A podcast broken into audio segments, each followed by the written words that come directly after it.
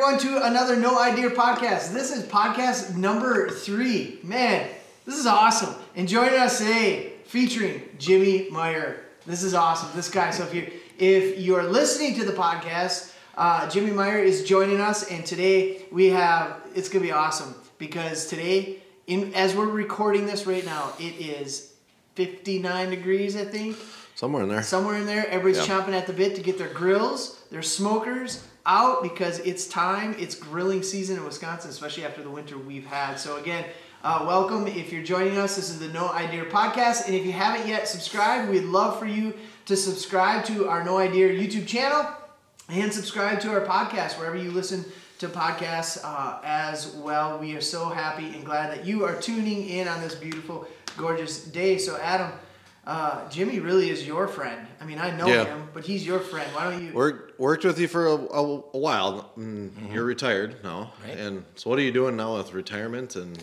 I mean, Well, trying to get more and more into the barbecue thing. Uh, for years and years, I've uh, been in some different barbecue competitions and got certified as a Kansas City Barbecue Society judge years ago. Did some of that, and uh, next month be heading down to Memphis to judge the international uh, championships. Uh, got certified for that back in November. Um, also, I have some Western Wisconsin uh, tailgate grilling tournaments this summer. There's three of them on the docket. So, getting different sponsors lined up and teams lined up and uh, getting as much grilling and barbecuing in as possible and trying to get some people uh, hooked up with some gear that they actually can use and have fun with. yeah, So, so, did you get any hunting in? Oh yeah, always always in the fall. Try to get in uh, some duck, pheasant, grouse, and uh, some uh, regular gun deer season, and uh, put on some miles. Um, slow in some of them. Pheasant was a little slow this year. We shot some. Grouse was good. Woodcock was phenomenal, and uh, ducks were good as always, solid. So. So, how's, how's retirement treating you? How, Um, how many years have you been retired now? I've been retired now too. Okay. And uh, I like to say all I did was transfer some of my hobbies into more time involved, which I hope most of you can do when it comes to the fishing and the hiking. I love scouting. Scouting is one of my favorite things. Just getting out there and finding the best places is as much fun as actually doing it, I think, some of the time. Some of the younger people don't think so and you spend a lot of time wasted, but no, it's never wasted when you're outside Yeah. doing that fun stuff. So. yeah, cool. Well, Adam, Yeah, I know. what you- we're what going you- there, right? We're going maple syrup. yeah, Are we did gonna you go? what, what did you Okay. do last night? I was- how you doing? You have you have like that morning voice, that deep morning voice going on right now. I uh, it was three forty five, I think, when my head hit the pillow. Boom! Three morning. forty-five. Yeah. How many gallons did we get through the evaporator? Well, so last night was it was it was the end of the season. It was the end end all be all party, and um, it the syrup was so dirty. We figured we kind of got a little trick where when you try to get as close to finish in the pan, then dump it off and put it in a bucket and let it sit for a week so it settles out a little bit, and then take off that last half gallon of water and then just run it through the filter so much better. So um, ended up with about 35 to 40 gallons, I think, is where we were at. So pulled the taps probably a week too early. I think we could have got another 10 gallons, but you know, it was such a late, fast run for us this year that it, something that quick and intense, you run out of wood, you run out of patience, you run out of just kind of everything. So pulled the taps on Monday and Tuesday, and yeah, here we are on Sunday, all done and tired.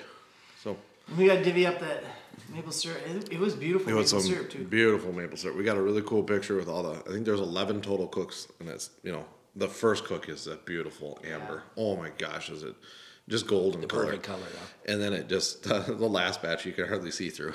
Yeah. it was just. I mean, it was dark. must have pulled off. yeah. So yeah. So that's that's that. But like you said, now it's on to the next adventure, and, and summer's coming up. So um, yeah. Hopefully, and I work with Jimmy here. I, I want to use some of that maple syrup and some type of barbecue sauce. I mean, the kids Nice. the kids love it, but I I'd really like to get. I just don't have that barbecue recipe yet that I can really own. So I'd like to play around with something that I can really kind of own with that maple syrup. There's syrup. uh, actually a place just north of here that he gave me some samples a couple years ago, and he doesn't put it on the market, but he wants to have individuals and teams use it for things, and he does a uh, pepper infused maple syrup Oh, off okay. of his, and uh, it's got some really nice flavors in it, and it works well with a lot of different things. That's so, cool. Yeah. Awesome. Well, Aaron, take us in anything into the news here this week or any So so we got we got the dumbass uh, news. The people who have outdoor dumbasses? outdoor Yeah. dumbasses who have no idea. Uh, but then we also have another uh, interesting one. We'll start with that one first. Um, this this just came out. Uh, President Biden. Um, I always hate talking politics, but hey, uh, President Biden has uh, introduced a 30 for 30 plan, which me and it has some significant ramifications for us hunters and anglers. Um, and the 30 for 30 plan, just for those who are listening in and watching and you don't know exactly, uh, but President Biden's 30 for 30 initiative, it's also known as America the Beautiful, and this program aims to conserve 30% of America's lands and waters by the year of 30, hence 3030. And according to the U.S. Geological Survey, only about 12% of the United States land mass right now and 23% of its sovereign waters are currently protected.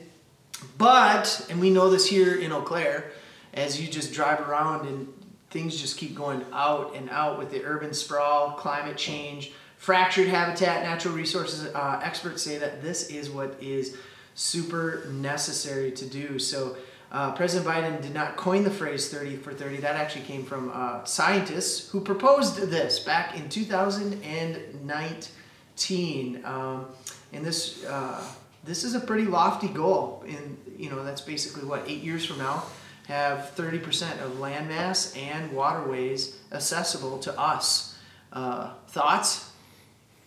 Well, That's good. Yeah, it's it's fantastic, especially for the outdoor people in general, because, for instance, north of here in the Chequamegon National Forest, there's a lot of tourist areas which have been booming over the last 30, 40 years, and people want their toys to be able to be used, everything from ATVs to high-powered. Uh, boats to you name it. And there's been some real dogfights in townships and areas to not sell properties, sell properties to uh, developers who want to build big condos, big resorts, big, uh, basically properties that are money makers rather than leaving them the way they are, where you can take a canoe or a kayak out, you can take and uh, hike a back trail without having an ATV run you down. And uh, there's been some real, real interesting town board um, elections because of that. And some have been for the sports people and some have been against them. And unless the state or federal government step up and actually put a little bite behind what you can't buy and you can't purchase, um, every area is looking to make money in one way or another, and it's going to be taxes or it's going to be some way of selling property off to make money, and all of our best access goes away in a hurry. It Yeah. just gets Yeah. gobbled up. One, one of the one of the things that um, uh, I've been I've been following is there all there's this there's this argument too about um, I come in I buy a ranch or I buy 50 60 acres and there's a river or a creek that runs through it who owns it Right, the know, access the- point. Out yeah. west, it's already, in the western US, it's already an issue of you It's better be in the water, and then now, now do you have the rights to Yeah. that So individual can I water? can I walk down a stream with Mm-hmm. my waders on fly fishing, or am I touching somebody else's property? Mm-hmm. Or what about a tuber or canoers that aren't touching the, the actual ground but they're in the water? And it's a huge issue. Um, Mm-hmm. people are coming in saying, "Well, now that I bought this for, you know, two million dollars, is mine." So I yeah. Um, the the nice thing about this is uh, this is fascinating. Is, is it's got it, it's got a lot of support from uh, from people such as the NRA has signed on to it and said you know they're they're all in uh, to backcountry hunters and anglers to the TRCP. Uh, but one.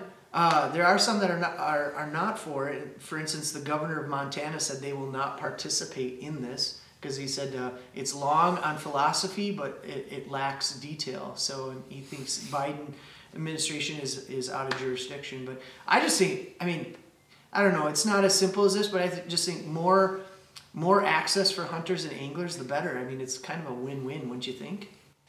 You, you'd think. I mean, my I try to talk about it every show is that conservation, the word conservation. You can call yourselves an outdoorsman or outdoorswoman, um, but that would also encompass maybe somebody who drives a you know 700 cc four wheeler or something like that, where that could actually do more damage. And you know, so yes, there's outdoorsmen, there's conservationists, and I, I like to again try to think that I'm at least striving to be. I, I know I'm an outdoorsman, but I at least strive to be a conservationist, and and that's this seems like something that would you know, it seems like a no-brainer. I mean that that if there's if you're going to get into um, if you're if you have an axe to grind in the political spectrum, yeah, you're probably going to be able to pick it apart, um, maybe, and it, might create some issues. But I think it sounds you know you get support on both sides of the aisle. I mean, it, it just seems like a no-brainer, especially if you're if you're a conservationist, a true um, care about the land, the animals. I'm not saying care about you know we're we're still hunters, and and that's why we're caring about it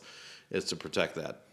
And if you look back in uh, history, um, way back to Teddy Roosevelt, he was the one who started to push for national parks, and he got all kinds of pushback back then to basically, and now people from around the world marvel at some of our natural resources that we saved in some of our Yeah. parks and have access to the public. And every state's got their own philosophy, but ultimately, if you can do a nationwide push and get chunks here and chunks there, it can only be a positive Yeah. in the long run because 30, 40, 50 years from now, people might look back and say, I'm glad they saved that area because it could have been gone within five years. Yep. Yep. And now, you know, now they're saying that the the big work is is ahead of us, where we need to get to the table. You know, all these listening sh- sessions happening around the country because now what they have to figure out is they have to figure out okay. Uh, w- uh, like what land do you want conserved? You know, what, what parts of, of the country do you want uh, to be in this whole act and, and conserved as so that's a, a big debate and restore what kind of landscapes and and where do we want these particular healthy wildlife populations to to be at. So just something a little interesting to you know it's always good to know what's happening uh, both at the federal level that trickles down into the state and then your local politics as well. So all right here's the here it is uh, just dumb people that have no idea The outdoor dumbasses. yeah, the dumbest Here we poachers. go. The dumbest poachers of 2021. Now, poaching obviously you're you're just dumb in the first place. But at we'll get to the reason why they are the dumbest. But this January, uh, Devin, Taylor, Jacob, Dylan, and Austin pleaded guilty to 48 wildlife violations in western Iowa's Ida County Court. According to the press release from the Iowa Department of Natural Resources, state conversation, uh, co- uh, state conservation officer said that evidence showed that these individuals shot wildlife out of season over bait from vehicles without proper tags. The investigation began, as always, with a tip-off. So uh, uh, they executed search warrants in their homes of Iowa, uh, and they discovered evidence. Uh, initially, we were going on an illegal wild turkey tip as a basis for the search warrant, and then doing this uh, search warrant, we came across illegal activity in plain view, which led to another search warrant. Uh, they racked up; these men racked up eighty-three thousand dollars in fines. They've lost some of their precious uh, rifles. Uh, they pleaded, you know, one guy, one one guy alone was guilty on 23 citations with fines and damaging damages totaling totaling 37,000 uh, and a minimum seven-year hunting license suspension. Holy crap! Five rifles were taken, three shotguns, and three bows were used in the poaching. Now, here's where the dumb part comes. I mean, that's just Well, yeah. Um, He goes on to say, I'm not sure what the end game was. They had a Facebook group. They created a Facebook group, like a Hunting Outdoors Facebook group, and they were posting a lot of these photos on that group page. Jesus. But no evidence of them selling or profiting from the illegal behavior. But uh, this group, uh, obviously, this Facebook Facebook group is no longer up, uh, and this isn't the first time. Uh, we've seen poachers breaking it up on social media, but it probably won't be the last. Facebook busted for poaching because you posted on Facebook. Oh man, the dumbest poachers of 2021. I don't know, dude. Well, it's kind of funny because it's it's amazing to me that people short circuit when it comes to legal and not legal when it comes to hunting and fishing. Yeah. It's like because they can, they do. And uh, it was two years ago, I was hiking out from a spot I'd been pheasant hunting, and I was walking across a cut cornfield, and two geese came in four minutes after uh, time, and I let them fly over. And I kept walking, and their game warden was standing at my truck with his binoculars, and he said, "Oh, those geese! Uh, why didn't you take them?" I said, "That was four minutes after opening." and he said, "Yeah." He goes, "I know. That's why I was watching you." and I laughed. I said, "Well, you just don't do that." And we're talking. Well, while we're talking, when you're saying that a guy is coming over the hill with his pickup truck, and he slams on the brakes when he sees me talking to the warden, and slams it in reverse and goes back up the hill backwards 30 miles an hour. And the warden says, Oh, we'll talk later. I got to go. And hopped in his car and took off. And the next time I saw the warden was about a year later in 2021. And I said, Well, yeah, he goes, Oh, yeah, he had all kinds of illegal geese in his truck that he never he had shot. But if he would have just driven by us, I never would have paid attention. But, But it's he- like short he drew circuits because he knew. This is illegal. I never should have done this. Oh my God! You know, Yeah. and boom. Well, and that that short circuit, that's that. What are they? It's that those five or six phases or stages of a hunter. You know, um, where there just gets to a point where, you know, there's the, whatever the shooting or limiting out phase. I don't I don't know what exactly those are, but it ends with conservation as being or giving back as the final stage. But yet, I know people that are just stuck in that. They just want to kill something. That's and it and they do. It it drives them to this the gray area, which it should obviously it's not gray, but a gray area of what's mm-hmm. legal and what's not, and then they just they they don't care. Or Well, they don't, and I've don't said for about it. years, I've said I've called it posting numbers. Mm-hmm. It's not how you got it. It's not did you have fun doing it. It's not who you were with. It's all about 27 of this and 18 of that. And don't mention half of them are illegal. Never Yeah. should have done it. It's that gotta prove instead of why are we even doing this outdoor stuff? Yeah, You know? Mike Hepner, our last guest, he talked about, and it, we weren't talking about illegal activity, but just posting numbers. You know, we talked about what shotgun can reach out the furthest, and and that conservation part of that is, no, I don't. I know I can shoot something at sixty yards. I can shoot. Mm-hmm. I can shoot a turkey at sixty yards with the right gun, with the right conditions, whatever. But I want to see that challenge of how close can I get it. You know, that kind of stuff. So. Posting numbers, yeah, you, you, you do. You see the limiting out, Mm-hmm. all of that kind of stuff. It's um, is you do. I like I said, we have friends of our own that we we know that do that. But mm-hmm. but the but the drive, if you if you think about it, the drive to to get likes and compliments on social media. I mean, isn't that the? I mean, they just, they just want the fan. I don't know. They what want fan support. Yeah, that's a good way to describe it. Fan support. So they'll do. It's like that guy.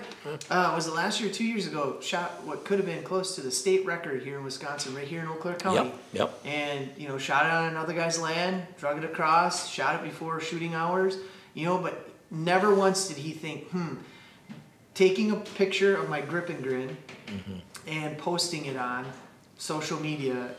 Never, never dawned on him like maybe I shouldn't do that. Mm-hmm. But That's a whole nother episode when we get in. I mean, and I know Steven Rinella had it on his podcast very recently, and was it him and his brother that debated and just about like how that just the social media um, and all that kind of stuff has opened up Pandora's box of of hunters and hunting, and just a, a whole different thing. So Well, and you said it. You just you know commented all the dumbasses out there who ruin it for the ninety-five percent good hunters, and only remember the bad ones, and the people only who are non-hunters and non-outdoor people will remember those yahoos who do that. And I've Yep. called them yahoos my whole life. Yeah. They don't do it because they want to be a hunter or fisherman. They want it, like you said, for fandom. They And want to because notice. they're, they're, they're watching the shows, they're watching.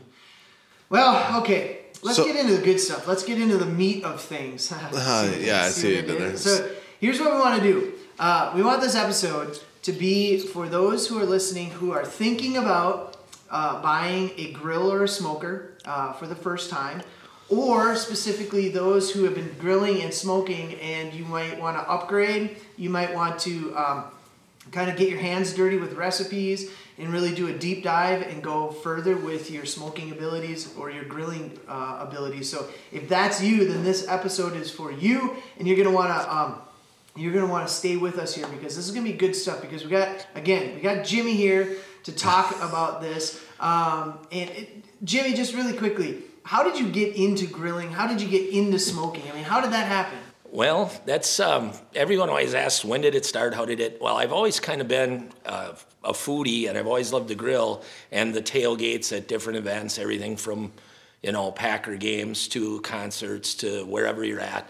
And uh, one summer back in the late '80s, early '90s, I decided with a couple people we were going to go on a little road trip and try barbecue around the country, and it went really well. And then the next summer we did some again, and gradually started picking it up, and then started really noticing because we're from Wisconsin, the Kansas City Barbecue Society in the center of the country is kind of a, big national organization. I kind of got hooked up with some of their stuff. And uh, the thing is, the big difference is in Wisconsin, a lot of times, just because of the weather, we're more of a grilling state than we are a barbecue or smoking mm-hmm. state. We do a lot of both, but as you move farther south in the country, obviously they're much more hardcore on the overnight and the low and slow and 10, 12 hours. And I personally said, I like that, but I much more enjoy with friends setting up on the day of and getting everything going so it's ready by mid or late afternoon or have it ready in the daytime rather than having to be up all night tending the fire boxes and doing all the big pieces of meat, which is fun. It's great, still do some. But most people aren't going to do that. And me personally, that's how I got into it. And ever since then, it's evolved into me running tournaments and judging competitions and doing a lot of things with friends and uh, different people I know in the area. And so again, for those of you listening, um, you know, you heard you heard Jimmy's little uh, his resume earlier, and and and everything that you've done through Kansas City barbecue and all that kind of stuff. Um, everybody has their network. I call it a network. You know, the the guys or gals you call when you need something uh, or have have a question about something. Um, you know, we've done a ton of pheasant hunting together uh, back when I still had dogs, but then it kind of turned over a little bit into food. Jimmy, you're the you're the guy I the first guy I call if I got a question about food. Like, hey, I'm going to cook this this weekend, or hey, I'm going to do that. So, and that's why you're here.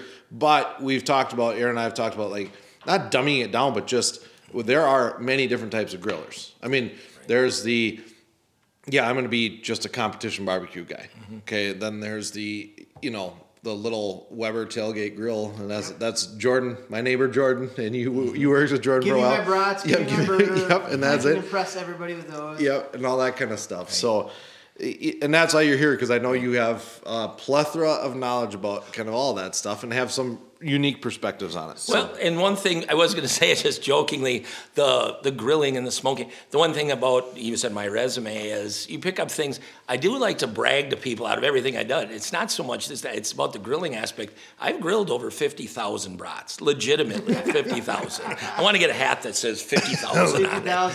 And I have proof. If people don't believe me, I can multiply it out, show you where and when and how at different events and different uh, fundraising functions and all that kind of stuff. So the the brat aspect and the grilling is just as fun as any type of barbecue or smoke. And I'll tell you what, everybody has had a really good grilled burger and a really bad grilled bad grilled burger. You know, it's there's a fine art to getting it consistently where people love it. You know. So let's start with smoking versus grilling. Mm-hmm. Let's let's start there. So for those of you listening that you're it's summer, you're I, I know all the stores, hardware stores, all that kind of stuff mm-hmm. have just got all their grills and smokers in. Explain explain briefly that big difference between grilling and smoking. Because if I right. if I'm new to this, mm-hmm. I have to ask the question: A, what what I have to ask, what do I want to do? Okay, well, really good, and that's what most people always ask because most people know basics of grilling, but they don't know where to go beyond that point. And I tell people it's easy to remember this in any of this. I call it TNT time and temperature. That's the thing you're always looking at when you do either grilling or smoking or barbecuing of any form. So, one of my favorite chefs out there that you watch is Jacques Pepin, who's a god in the whole areas. He used to always say, especially with meat, the problem people have is they try to cook it in medium amount of time. Most meat has to be done quickly at a high temperature or slowly at a low temperature. And nothing in between really works. So when people say, "Well, I'll just let it go a little longer. I'll let it go a little longer," you're kind of ruining it at that point. Or you don't let it go long enough to really break down a lot of the muscle fibers. That's the true difference between a grill and smoke is the amount of the temperature, the, how high it's going to be, and how quickly it's going to come on and off. So, for instance, I use the rule of thumb most grilling is always under 45 minutes. It'll be 10 minutes, 20 minutes, 30 minutes, depending on what you're doing, at a higher temperature, whether it's gas, wood, charcoal, whatever it happens to be. And anything over an hour, hour and a half, two hours is going to be more of a low and smoke, slow smoke, or barbecue style. Gotcha. Okay. Now you and the, and then so it, it's also now with the technology and everything. It's not necessarily uh, uh, an either or. You can get combos now too, right? You can get a both Sure. and, and you can kind of kind of maybe. And we'll we'll talk about that here in a little bit, but. Um, Well, and to spin off of what you just said, one of the things you have to say to yourself is, and everyone's going to be different on this, how much hands on do I want to be with my unit that I'm using? Some people love the digging in the wood and the charcoal and adjusting and checking and having every 10 minutes, 20 minutes doing something. Others are, what is the least amount of work I have to do to put it out and make it quality? Let me set it and forget. And set it and forget it, like the old Ronco commercials Yep. used to always say, the infomercials. Yep. But then you get like an offset or a reverse flow, and then it's just constant poking and prodding. And That's uh, one of the difference when you talk Yeah. about the differences. J- Jason Mm-hmm. Caldwell would, would like an offset something, or you have to be constantly poking and Oh my prodding God, that fire. He can't. He would not be able to handle a set it and forget it. no. yeah. So okay, so the so the first thing people have to really think about is what are you going to be? You know, what's your Mm-hmm. prime? So yep, you're gonna have the brats, the burgers, the chicken breasts, the kind of that that kind of stuff, um, and grills, and then you're gonna have yeah maybe a crossover or maybe something that's just strictly for smoking. So when it when it comes to those, let's start with. Um, well, let's let's spend just thirty seconds on like that far smoking unit, like I was just talking about, maybe like the offset or the re- reverse flows, Sure. Where it's right, it's fire on one end and it just draws the, the heat and smoke across. the Right. meat, correct. That's the one that they always call is the um, the one that looks like you're smoking. It looks like you're at the old time barbecue pit. It looks like that. And ultimately, you know, there's a lot of different name brands out there. Ultimately, you're going to spend somewhere in the neighborhood of 300 to 700 dollars for one of those. Um, both the Highlander and the Longhorn, which are made by Oklahoma Joe, are in that range. They do a good quality job, but you're going to have to really gauge it after a while. You're going to have to play with the damper. You're going to have to play with the uh, wood and the charcoal mix that you're using in there. Um, also, the less expensive the smoker is, usually the thinner it is, meaning Yeah. it's not made very heavily, which means the temperature will vary, especially in cold, windy weather or rainy weather or damp, and you're not going to be able to just leave it because you're going to be adding and subtracting heat Yeah. all the time. So if again, if you're listening, so an offset smoker is going to be something that looks like a looks like a grill or a smoker, and then with like a mini grill or smoker attached right off to the side. Like usually two- horizontal, Yep. usually looks like a big tube with another smaller tube attached on the bottom. And at the top will be a smokestack, and the air is drawn through from the base fire down in that small box, through the grill out the main smoker.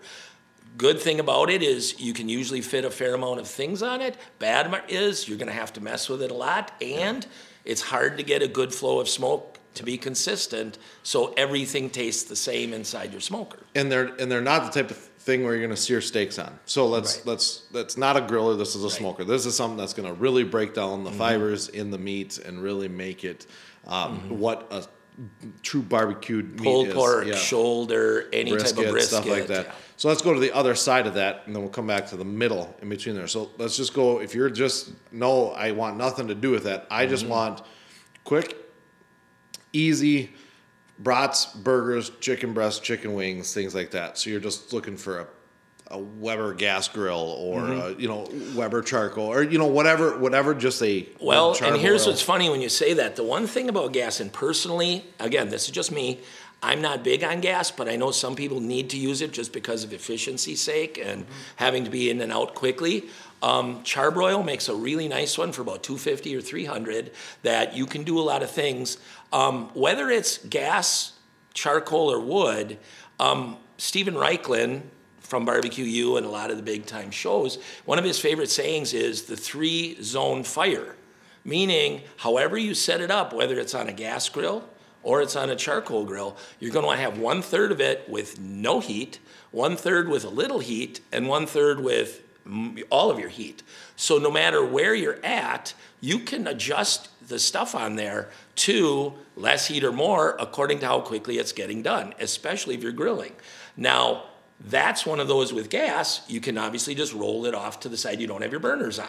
Yep. If it's on the high heat side, that's where you're really singeing in those grill marks and you're really making it look mm-hmm. pretty and really getting that flavor on the actual bar itself. Now, when you said Weber, it's kind of funny because Weber has taken its gas grill up way up to the Genesis series now. Mm-hmm. And the Genesis series are a $2,000 gas grill for the home cook. Yeah. And it's like, I don't know about you, but my brats, I don't know if I need a $2,000 gas grill to do my oh, brats and burgers on Oh shit! at I'll- that point. I'll use my air fryer. Yeah. like, it's just like a, What? you agree. Yeah. But I bet you it's all stainless steel. It's Oh, probably it's pretty top of thick line. gauge, It's as good as you're ever going But to want to again, get. but you're Yeah. you're always going to have flare ups with the gas grills Yep. like that. And, Yep. and I think for the most part, when you talk about just grill only. I mean, I know you can grill and with a lot of the crossovers, which are going to Sure. get into other fuel sources, but if you're looking for just grill only, you're probably going to be looking at propane or you know a gas grill. I mean, 100%. the others, the others, you're going to get in. You're, you can have a lot of And just a, things and a do. quick hint off the gas grill, which some people will do or not do. If you want to get a little of that smoke flavor, get some good wood chips or wood chunks, wrap them in tin foil, get a couple of uh, holes in there, Mm-hmm. and put it right down near that base flame. It'll combust in there, but it'll just give that nice flavor of wood without a whole lot of hassles. You can, after you're done, pull that little packet of ash out of there, throw it away. Easy cleanup, easy to do. It. You get a little extra wood flavor on a gas grill. Yeah. And the thing with the biggest thing with the grills, and we'll just touch base on it, is just the burners. I mean, that's what a lot of the things you're paying for. Because the burners will burn out on those things so quick and so fast.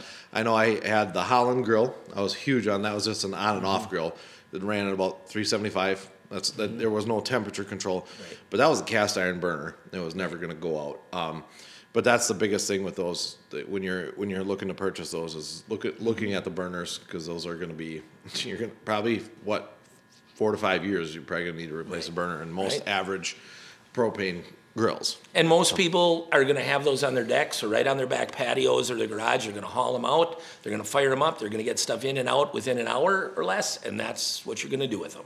So basically, that's what you're basically, basically, it's it's it's answering the question: What do I want to do, Mm-hmm. right? When it comes to this, and then from there, figuring out what your budget is. Right. With the understanding, though, that yes, if knowing what you're paying for, Mm-hmm. Um, and if you can spare a couple more hundred dollars, and you can get something that's going to be a little bit thicker. Um, that's going to help control the temperature a lot better, Mm-hmm. uh, kind of stuff. So And to go along with that, real quickly, I look at it for the everyday person. Every $200 you jump, you're getting a couple extra features and benefits off of it. Okay. So, for instance, the weight goes up in the actual quality. Um, a lighter one, if you do do higher temperature, like Adam said, it'll burn out quicker, but also the metal flexes a lot, and you have to buy sealant to go around some of the edges so you can retain the heat. And that's okay until that breaks down even more. And again, it's kind of a $300, $500, $700, and then you can take some jumps from there, is what you're looking at price range for most people. So then we get into the big.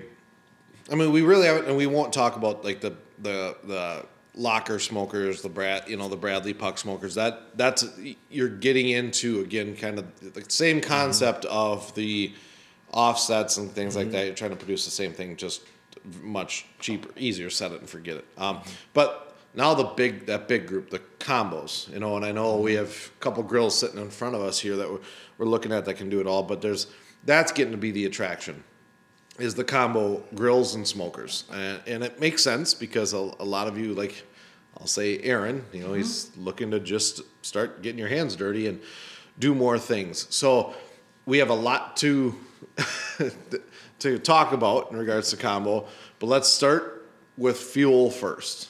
Okay, and we've t- we've talked about the propane, and I know we can add smoked propane with either po- uh, uh, uh, packages of chips and stuff like that. But now, when you get into the combos, now you're really talking about the fuel type's going to be your first choice. Like, what are you going to use? Is it going to be we got charcoal, we got wood, we got pellets. Um, I know you can still do the propane with some of the the combos and things like that. So let's break that down first when it comes to those three different things um, Start from a fuel charcoal. source. Charcoal. Okay, well, when you're using charcoal, again, you're going to have uh, a quick burn, which means it'll go quicker than most of the other types. You'll be able to keep it. Now, each type of charcoal ranges in price is significant. There's a lot of charcoal that might be three times as much as some of the other ones. Um, the way they press them, the way they put wood chip or no wood chip in them really affects that. Personally, when you're trying to do something quickly, I like to use a basic charcoal with some higher end lump or wood chunk to mix in for a little better flavor and a little more retention of heat. Hmm. Because a lot of the charcoals, hate to say this, marketing wise, they are made for a quick start, quick finish, in and out, which is great if you're doing something that's just 10, 15, 20 minutes. But if you have to do something like, you know, big pieces of chicken on there, you might have to add charcoal one or two times. That all of a sudden, like Adam mentioned earlier when we were talking, your price goes up significantly just to do one family load of chicken or something like that. Um, marketing too there's no reason you can't figure out which ones you want to mix together and it's a trial and error thing where and i don't know if we want to use name brands but i'll just call it the big k for right now k is quick it's efficient it's easy but it burns up quickly now there's another brand uh, RO out there that used to be very comparable, and they said, you know, we can't compete with their technology. We're going to kind of go for a lower, slower burn. So if you're going to have something out there and mix the two, you get the quick start, you get the long burn, and you take the advantage of both of the two in one grill. Now, the last trend in the last five to ten years is cowboy lump charcoal, mm-hmm. and lump is great. Some people are intimidated by it because they might open the bag and there's pieces as big as your head in there. Yep. And you're supposed to throw it in your grill. Now, what do I do with this thing? Yeah. Well, again, that's where the mixture might come in. You throw some of your briquettes in from a well-known one, a couple big chunks of cowboy lump, and now you get a good burn and a little longer steady burn. And charcoal, charcoal, we can go super freaking hot, and but we can also go pretty low as well with it. Um, so that's a big thing to know about charcoal is it, it is pretty versatile. Um, and I'll tell you this with just with my very recent experience with with my new Masterbuilt is the lower you go with charcoal, if you're trying to add smoke, be careful because you can over smoke the crap out of it. I mean, you can. I mean, I've had pieces of meat. 100%. I mean, because yeah, you don't need, especially if you go lump charcoal. People make the mistake of wanting to add more wood chunks to it. You don't need to. If you go lump charcoal and you're going at 225, uh, my suggestion would be don't add any wood to it because you're going to get all of that, Plenty of plenty of that. So it's it's very versatile. So let's talk pellets. So the pe- pellet grills, you know, they they are the they're the big rage, and in pellets as a fuel. Um, sounds like prices are going up. I mean, prices are going up on everything, but that's I've got a couple friends with the, you know, easy bake ovens as I call them, but that's their biggest complaint right now. I was like, holy crap! You know, I bought this thing five years ago, and a fifty pound bag of this price has doubled in it just in the past few years. So, tell us about those pellets if you can, Jimmy. Well, and what's funny is, um, and not to be in the big marketing zone, but um, form utility is the way something is physically made and how you're going to use it. Well, pellets were the rage because that was the form everyone wanted to throw on their smoker, ease of use, have the auger drill it in, back in, set it, forget it. Especially people who are busy on Saturdays, they might do it in the morning, fired up, ready to go by supper time, everybody's happy. Or if they do it quickly, ready by lunchtime. But again, everyone wants it, so the demand goes up, and that form of fuel, the pellet, is easy, and it's and people are willing to pay for convenience.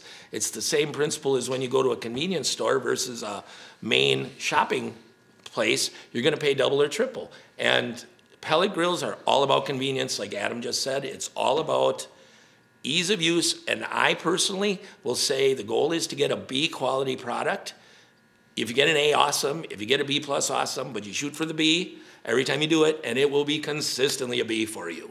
The question is, can you get it up any higher? Can you get it up any better by using certain types of fuel, using certain types of flavors, using certain types of marinades or injections with the pellets? And that's the part that becomes a little tricky. And like we said earlier, how much time do you want to spend monkeying with it versus set it and forget it with the pellets? And pellets will always have a flavor.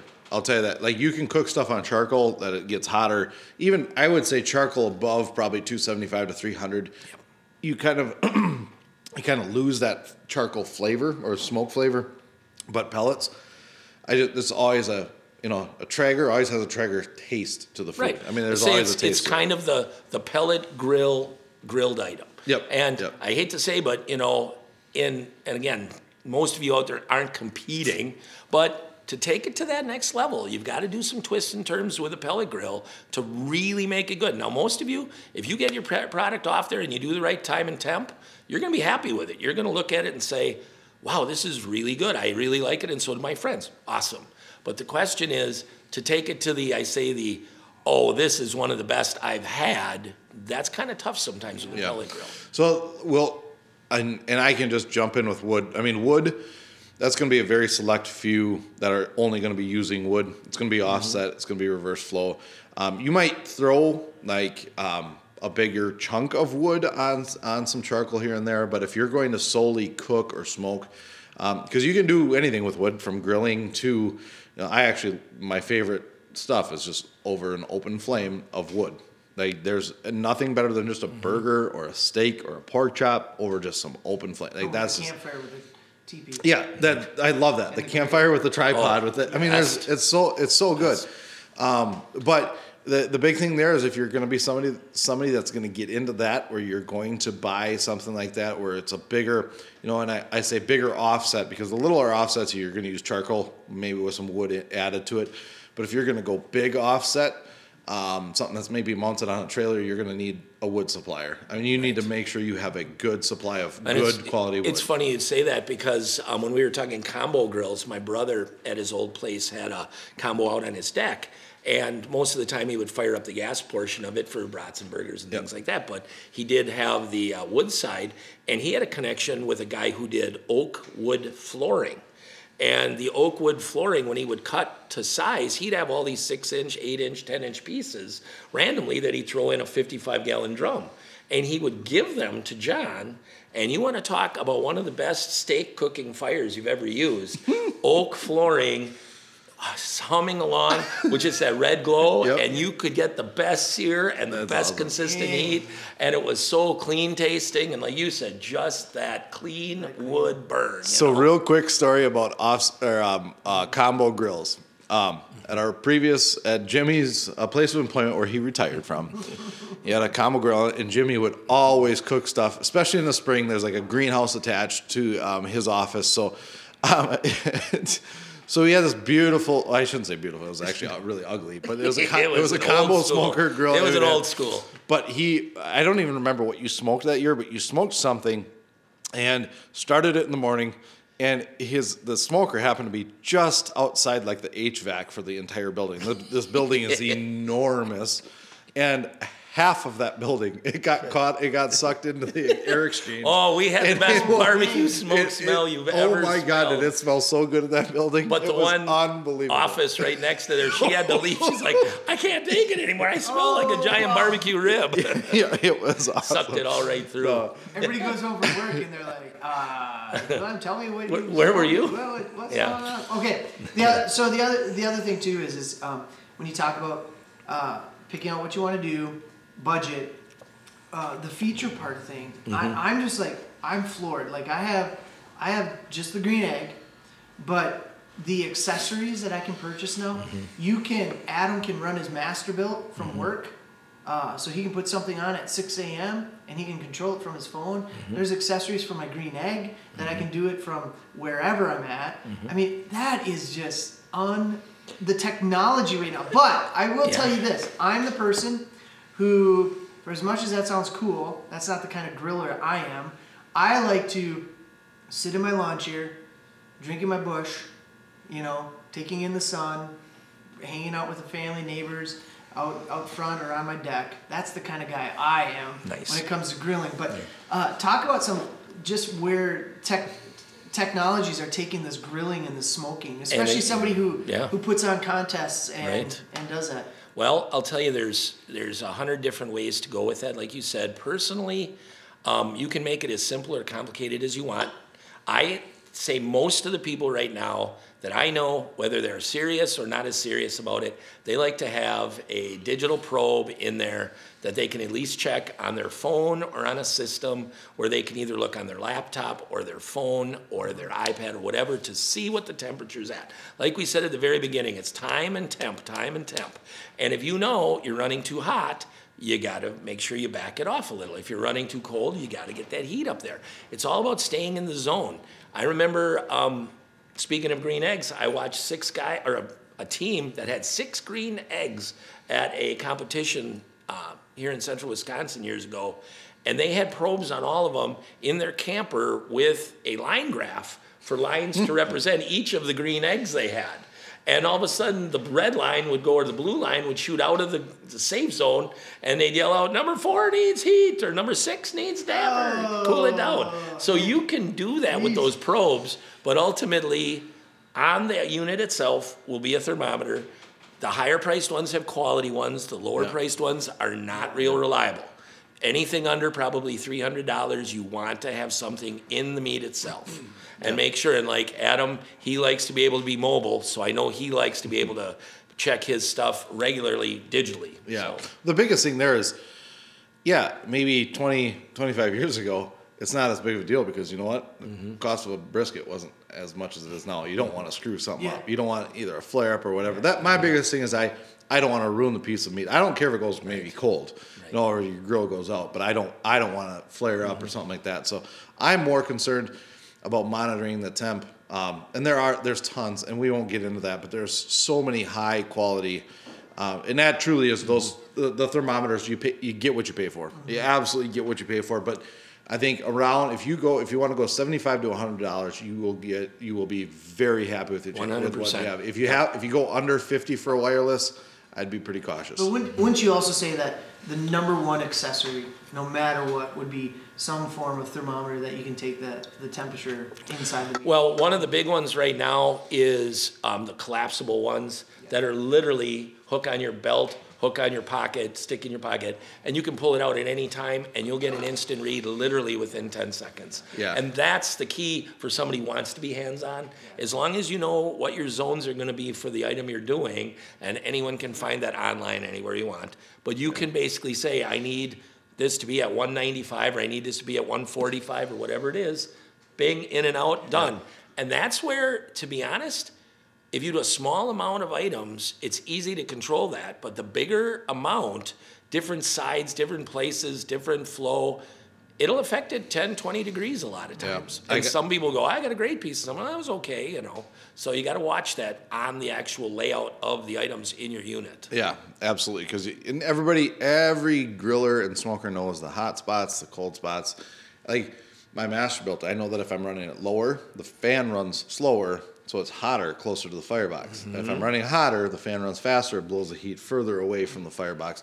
So, but I, I got that, I got the ThermoPro um, thermometer, and I got, it was a two or three years ago. It was before COVID hit, and ThermoPro had a coupon, like an Amazon coupon, like ni- it was like ninety nine percent off some shit like. Oh, that. I remember that. You Yeah. had all those pros. Yeah, yeah, yeah. So it was like somebody lost their job at ThermoPro because it, they forgot to put like one item only on and you whatever ordered, code. I can't remember how many Well, of them I online. yeah. now for those of you who are, I would highly recommend. I know a lot of people.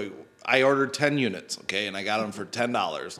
And it was like hundred dollars worth of stuff, and everyone's gonna be like, "Oh, you, you know, you're a bad person for doing that." You know what? But they're really good. So truly, I will buy Thermo Pro again, whether or not what they did. whether or not it's whether or not it's a mix up with a coupon or not. I and I would highly recommend Thermo Pro as as a good brand to um to purchase that. And before before we go any further, too, I just want to throw in: we've gone around and around and around on a bunch of different layouts and setups and what's working.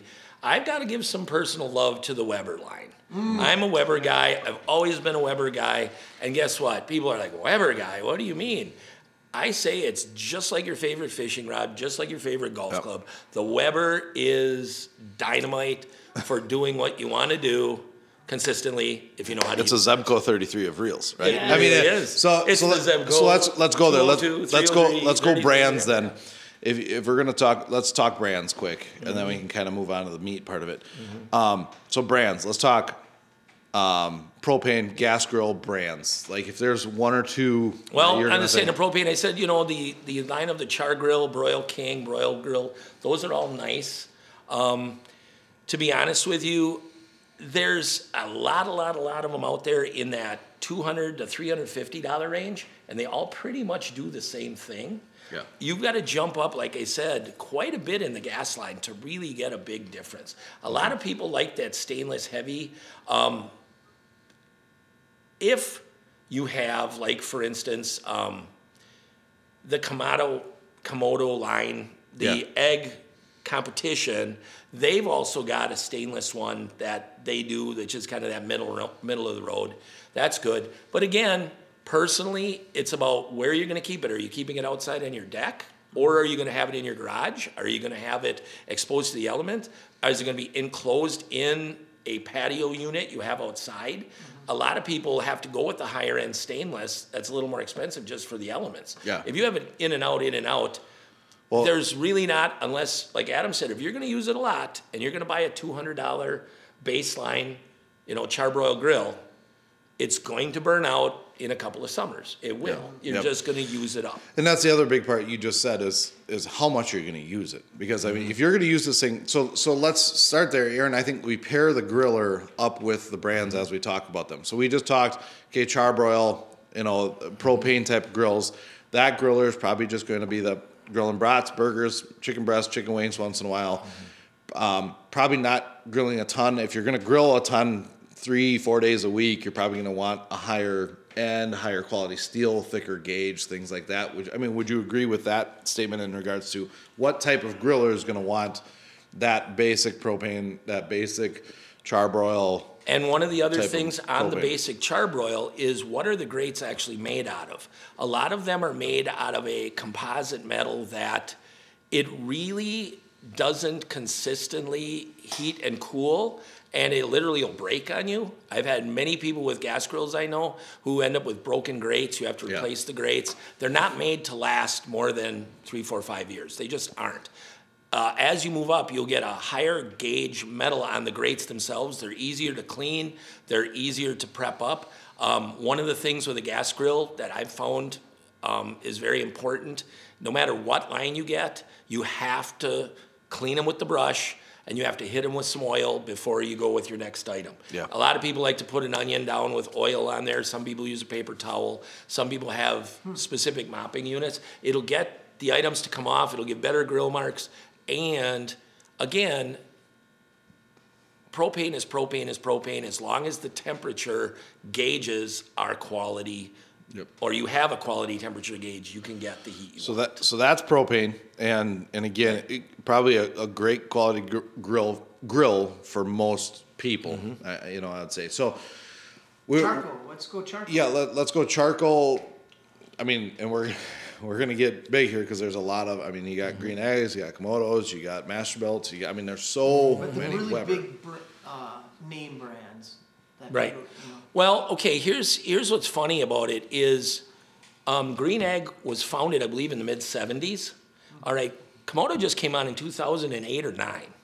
So literally, they're just in the market 10, 12 years. Yeah. So Green Egg had the market to themselves, but nobody paid any attention to them just because they weren't that popular because they're heavy. They're super heavy to move. Yeah, you're, not gonna have- you're not throwing that in the back of your car and going to a No. game and tailgating. and more people were taking things to go someplace or to be able to wheel in, wheel out. And that's why the basic gas grill or the kettle grills of um, Weber type styles were easy because most of them are under $200, $250. You could come and go. The green egg, you know, now you're up near the four digit mark on a lot of them, plus accessories, plus whatever. But if you're going to use it, the charcoal in there, the best part is You can save fuel because it keeps such consistent heat. The mm-hmm. ceramic retains so much of the heat in it. Mm-hmm. So the lining in a green egg and in a Kamado or the acorn style is what they're calling them, mm-hmm. which a couple of them actually have names of Akorn. Um, there's one on the market. I'm trying to remember who makes it. It's like two hundred and nine dollars. They have a grill like that, which I haven't used it, so I don't know how. I can't believe it would do half of what an egg would do. No. But again, it's that principle of less charcoal, more heat retention in a wind, in a cold, in the wintertime. If some of you are out there with snow on the Oh, yeah, ground, God, yeah.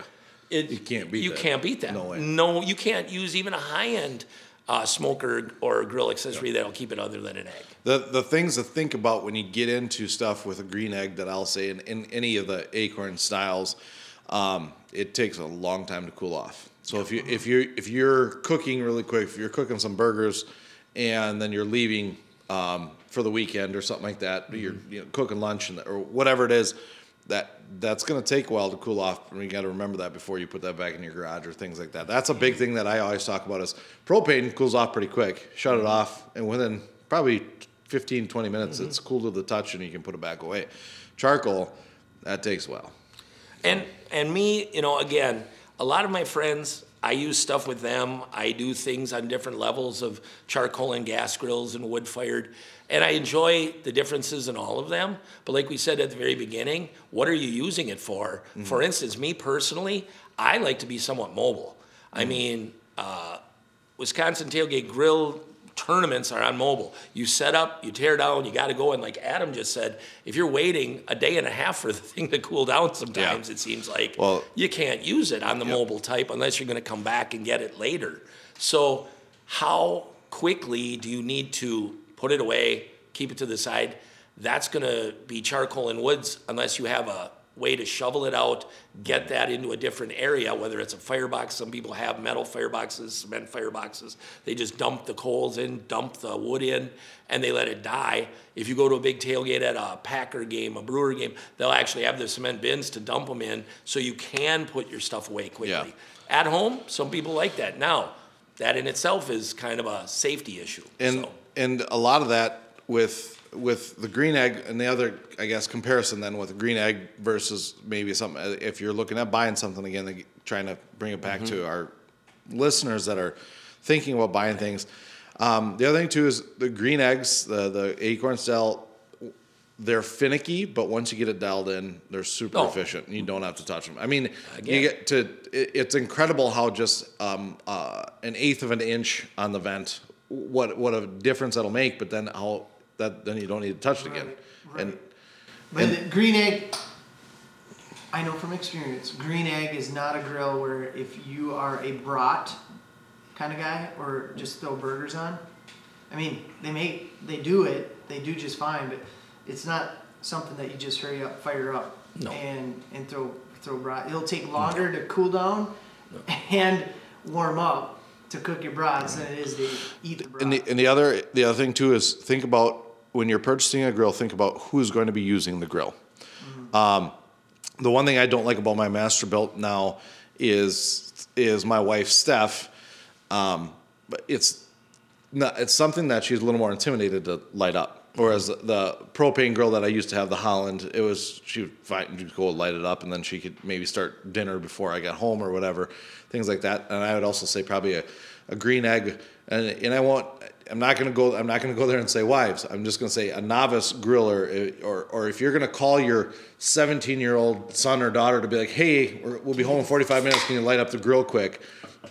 a green egg's going to be a little more difficult for that for that to happen versus a, a propane or something like that, a little more easy. So, okay, so we, I mean, we covered the green egg. Um, I the Masterbuilt, Aaron. I won't cover the Masterbuilt as much because we got a whole episode on that, We right? a whole I mean, episode here in a minute. so, so um, not as much in the Masterbuilt. Just know that, that that the gravity fan series is is taking off. It's it's um, there's a lot of questions about durability just because it's such a new technology.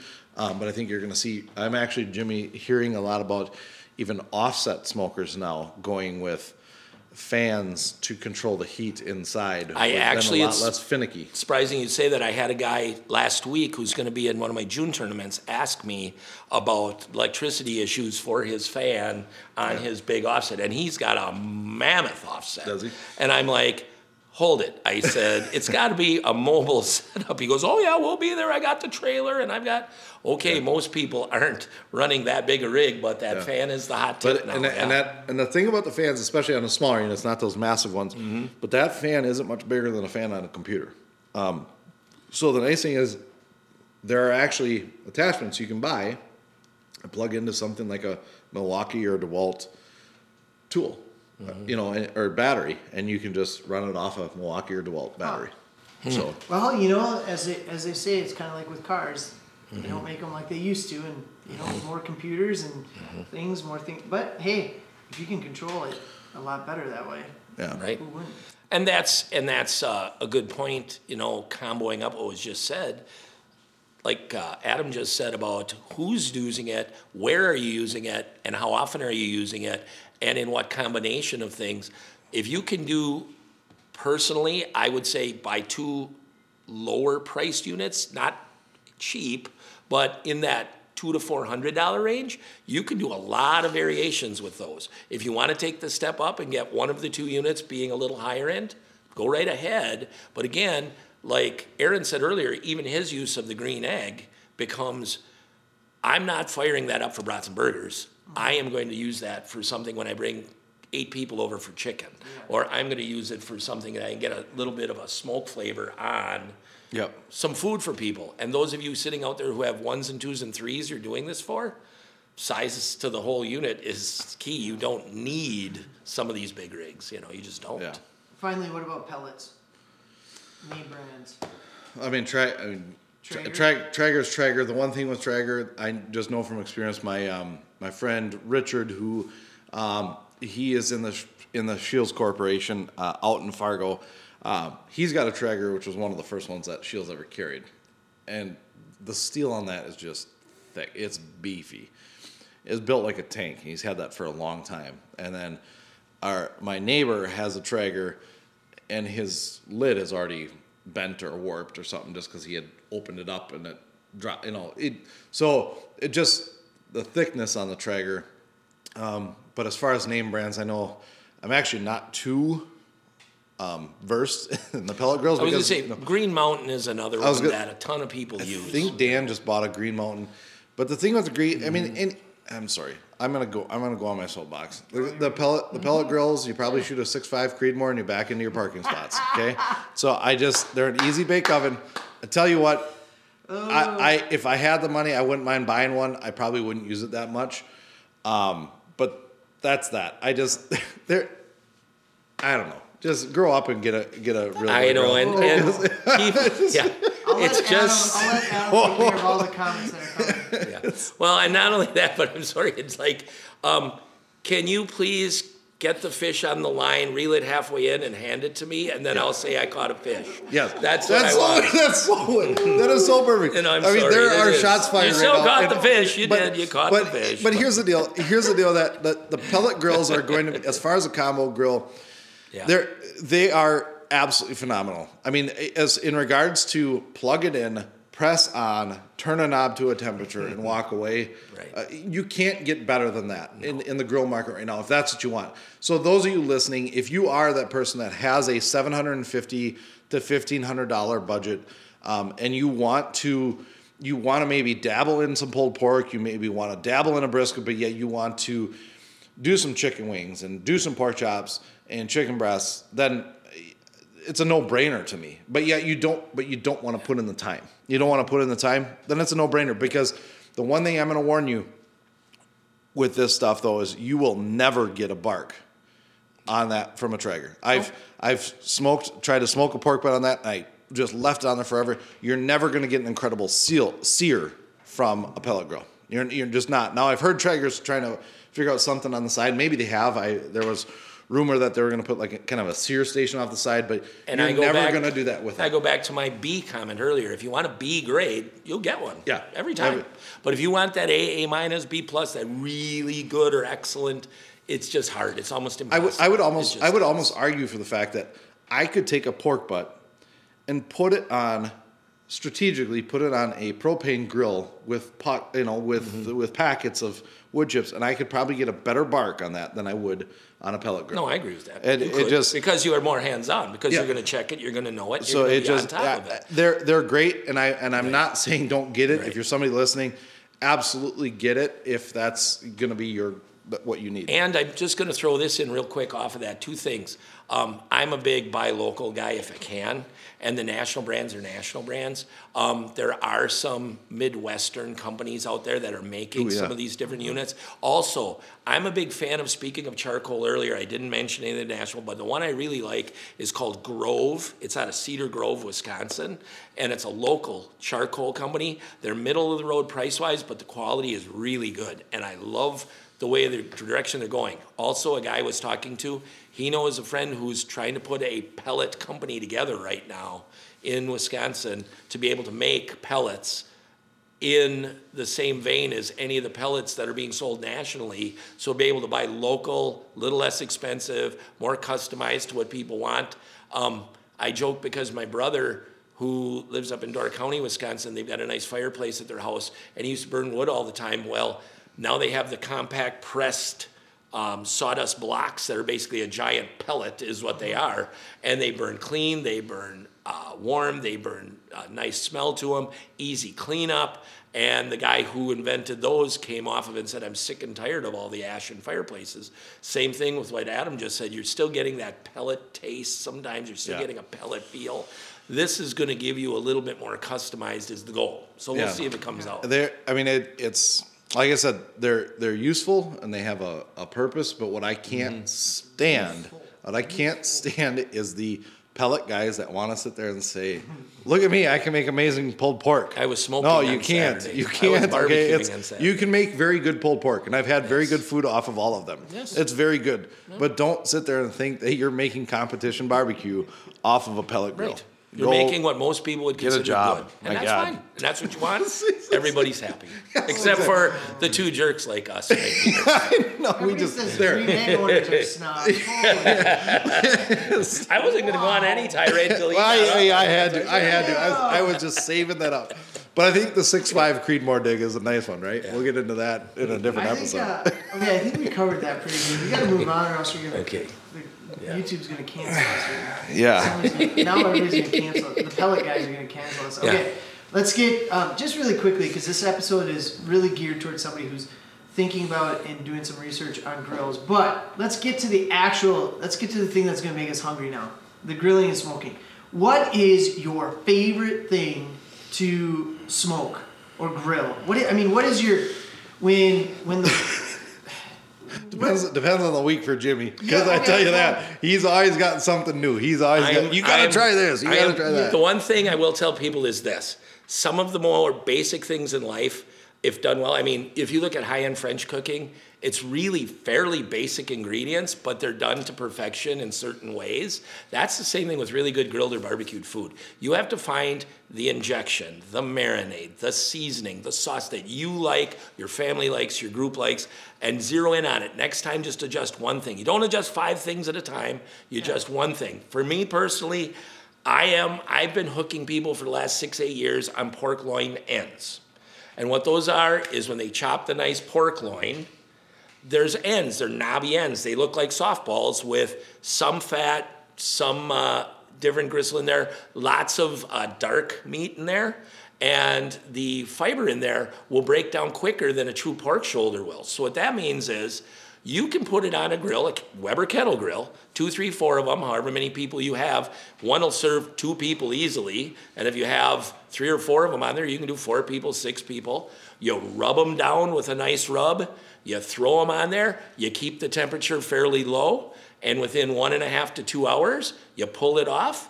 You pull it, you chop it. It's not a true pulled pork, but it's not a true pork loin either. A loin you slice, shoulder you pull. This is a chopped, it's right in between. So you get the tenderness of a pulled pork, you get the body of a pork loin, and that can go 27 different ways with different sauces, with different uh, spice of rubs. But it's it- very easy it's to do. essentially pulled pork in an hour and a half to two hours rather than eight to twelve hours. Eight to 12 hours, and that's why I love 'em. I still haven't done it yet, but I went out to Woodman's. Woodman's has them, and they have them in these little tubes of three. Right. And you buy them; they're really How cheap too. Yeah, I, how much are I don't they? even know the cost. A, you can get a tube of three of them for in the neighborhood of seven, eight bucks. Because it sounds like the way you described it, it sounds like it's the meat nobody wants. Like, oh, they cut them off and then it's ends. And Quiet. yeah, yeah, don't That's the way brisket started. And that's the way But- chicken thighs started. And But- this is what we've got as our secret. But in oh, all- another secret. But in all seriousness, though, like if you are a if you are that maybe combo person that you're trying to maybe just dabble in something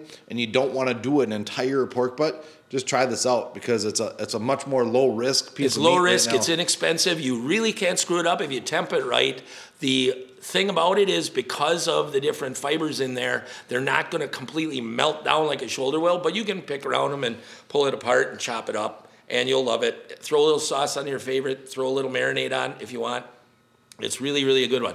The other thing, I hate to say it, is um, the chicken thigh, if done correctly, the tournament chicken thigh. Oh, yeah. Too many people love to do their chicken strips and their chicken breasts and all that. That's great, that's fine. And most of you have kids out there, so those are going to be the go to. But marinated chicken thighs in a nice salt brine with some flavors in there. You just throw them in overnight with some water, let them go for about a day, bring them out, hit them on the grill with your favorite seasoning and sauce. Kind of a quick sear because that moisture in there, you can get a little smoke on there. Can't beat it. Can't beat it. what's your what's your favorite uh, uh, wild game? You know, that's funny. Um, you'd say that because um, there's a category in the international which I'm looking to judge.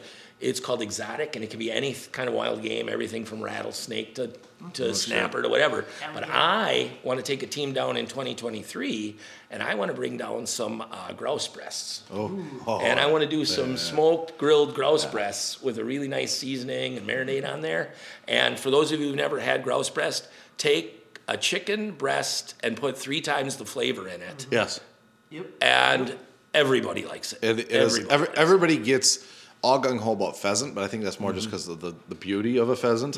But grouse, Grouse are I, I Mm-hmm. two two to one better than Oh. chicken. Even it, it is- it- it- there's no gaminess whatsoever. It's just, Mm-hmm. Right. it's just all in my and that's just my opinion. And again, those of you who want to do grouse breasts on a grill, just be careful. There's no fat on them. There's really no skin to speak of. So you're going to want to make sure that you get the right temperature and you get them fairly. Uh, and you Don't mar- you can- overcook wild game. don't game. overcook wild game Yeah, on a t- grill. take it to the temp. Don't overcook it, man. That's what so many people do with wild game. like we said earlier, time and temp. This has got to be quick, short, and to the point. You get to that middle zone, that 30, 40 minute mark. Oh, you're getting dry. you- it dries Yeah. out. Aaron, do you have a favorite to, to grill or smoke? Steak. I just, Just- steak. Yeah. I love. I good just love steak. a good, juicy. You're big. You're big into the venison steaks, and, Venison and you steaks. marinate the shit out of them. They're good. They're very, Actually- very good. We did it. We did at first because that was the only way. Not the only way, but that's we would do that Worcestershire soy sauce, Mm-hmm. brown sugar, uh, olive oil, salt and pepper, garlic, and then marinate tenderloins, uh, venison tenderloins overnight. And the kids, I, the kids, I would hardly even get any any bite out of it because they, they would be gone.